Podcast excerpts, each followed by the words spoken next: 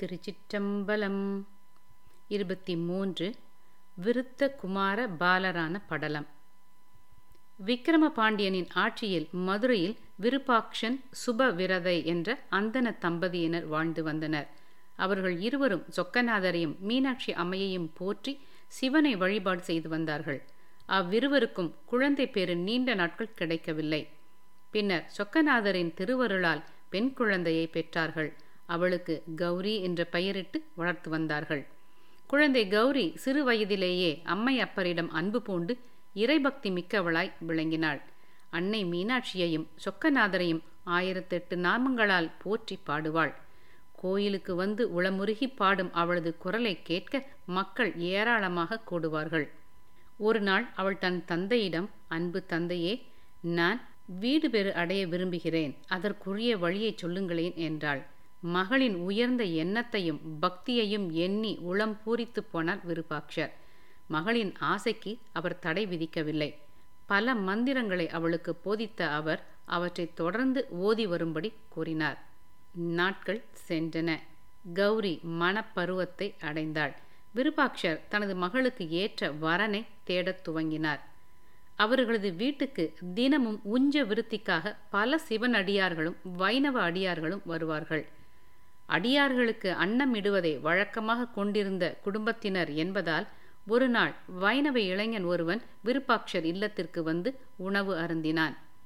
அவன் வைணவன் என்றாலும் விருப்பாட்சர் அவனிடம் அன்பு கொண்டு இவனே தனது மகளுக்கு ஏற்ற வரன் என்று முடிவு செய்து கௌரியை அவனுக்கு தாரை வார்த்து கொடுத்தார்.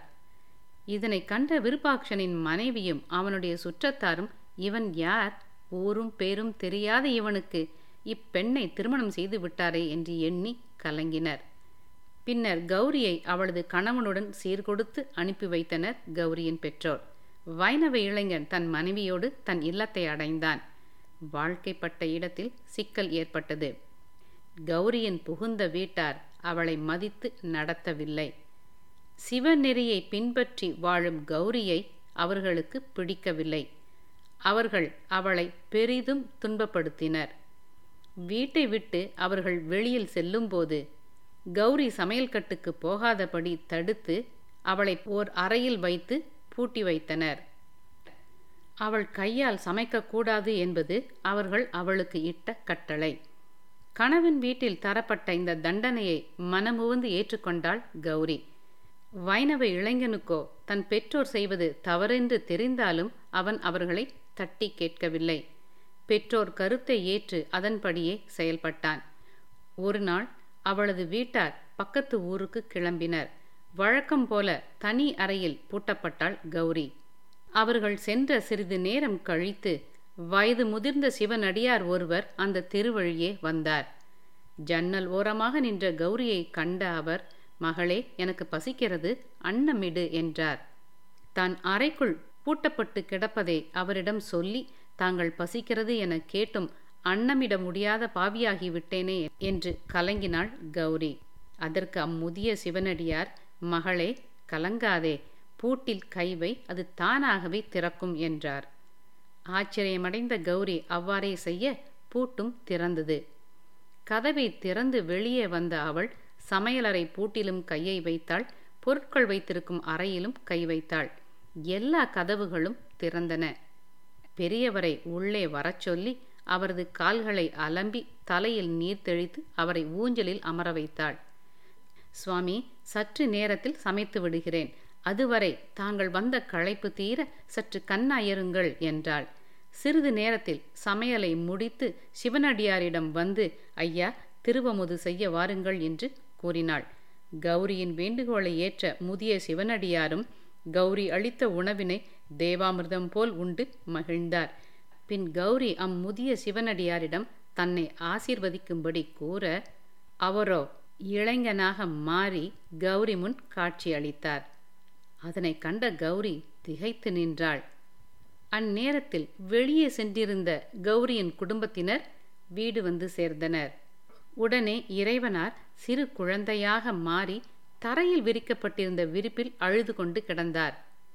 வீட்டிற்குள் வந்த கௌரியின் மாமியார் அவளிடம் இக்குழந்தை யாது என்று கேட்க அதற்கு கௌரி அருகில் வசிக்கும் தேவதத்தர் என்பவர் தன் மனைவியுடன் வந்து தன் குழந்தையை சிறிது நேரம் பார்த்து கொள்வாயாக என்று கூறிச் சென்றார் என இறைவனின் அருளினால் கூறினாள். இதனை கேட்ட கௌரியின் மாமனும் மாமியும் கோபம் கொண்டு சிவபெருமானிடம் அன்பு பூண்ட நீங்கள் இருவரும் வீட்டை விட்டு செல்லுங்கள் என்று கூறி கௌரியையும் குழந்தையையும் வீட்டை விட்டு விரட்டிவிட்டனர். அநாதையாக வெளியில் குழந்தையுடன் நின்ற கௌரி கதறினாள். சுந்தரேச பெருமானே என்னை ஏன் இப்படி சோதிக்கிறாய்? என்றாள். அப்போது அவளது கையில் இருந்த குழந்தை மாயமாக மறைந்தது. அவள் முன் சுந்தரேஸ்வரர் ரிஷப வாகனத்தில் அம்மையுடன் காட்சி அருளினார்.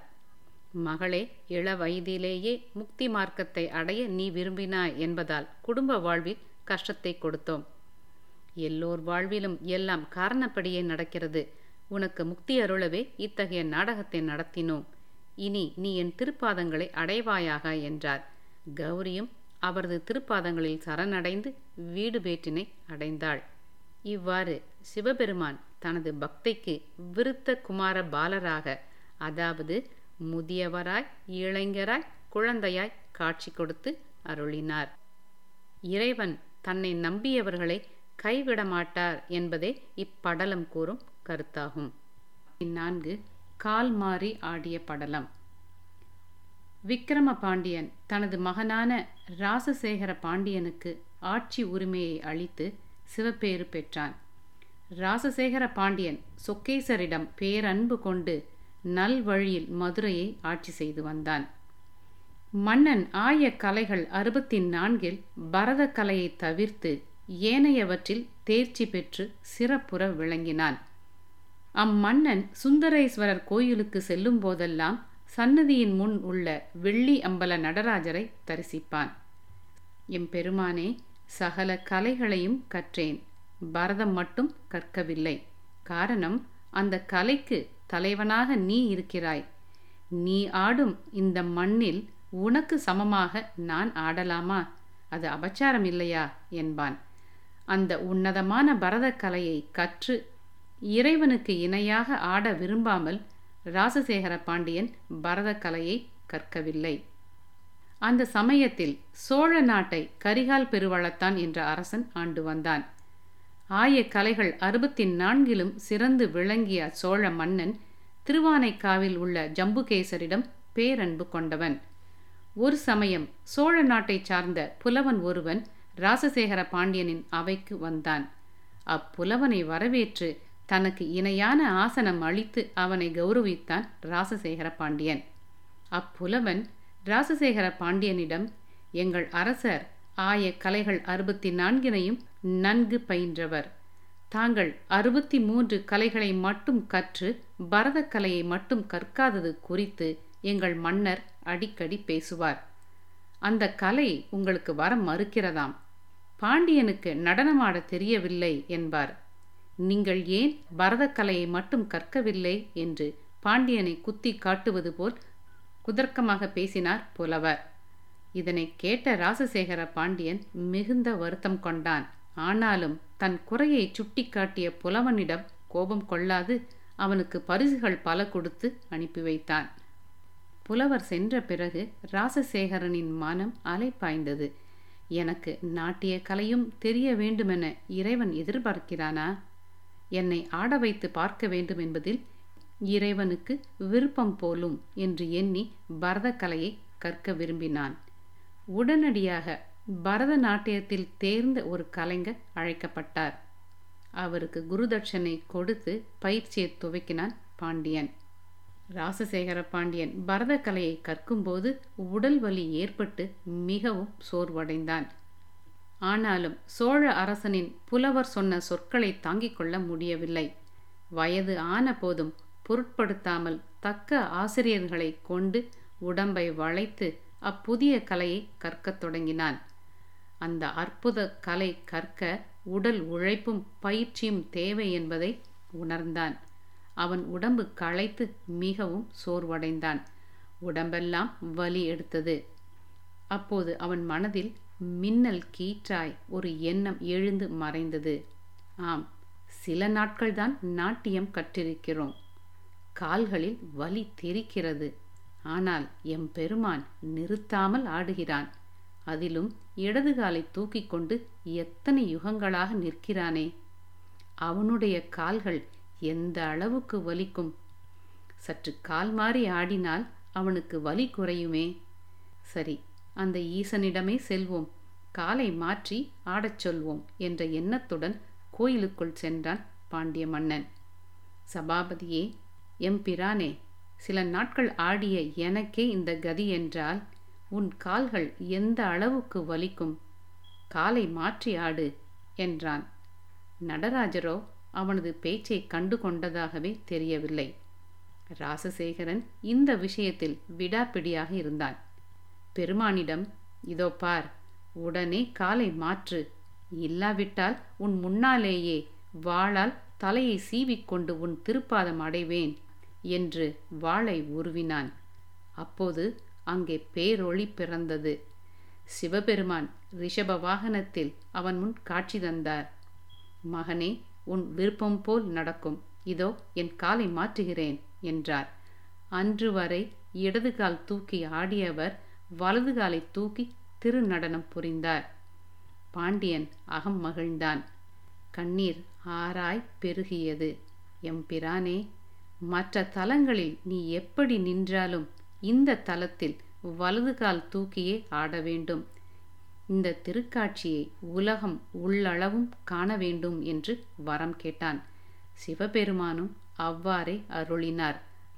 அன்று முதல் இன்று வரை மதுரையம்பதியில் உள்ள வெள்ளி அம்பலத்தில் வலது கால் தூக்கியே ஆடுகிறார் கூத்தர் பெருமான். ராஜசேகர பாண்டியன். அதன் பிறகு சிவசிந்தனையிலேயே காலம் கழித்து இறைவனின் திருவடி எய்தினான். இறைவன் தன்மேல் மாறாத அன்பு பூண்டவர்களின் வேண்டுதல்களை நிறைவேற்றுவார் என்பதே கால்மாறி ஆடிய படலம் கூறும் கருத்தாகும். மீண்டும் அடுத்த படலத்தில் நன்றி வணக்கம்.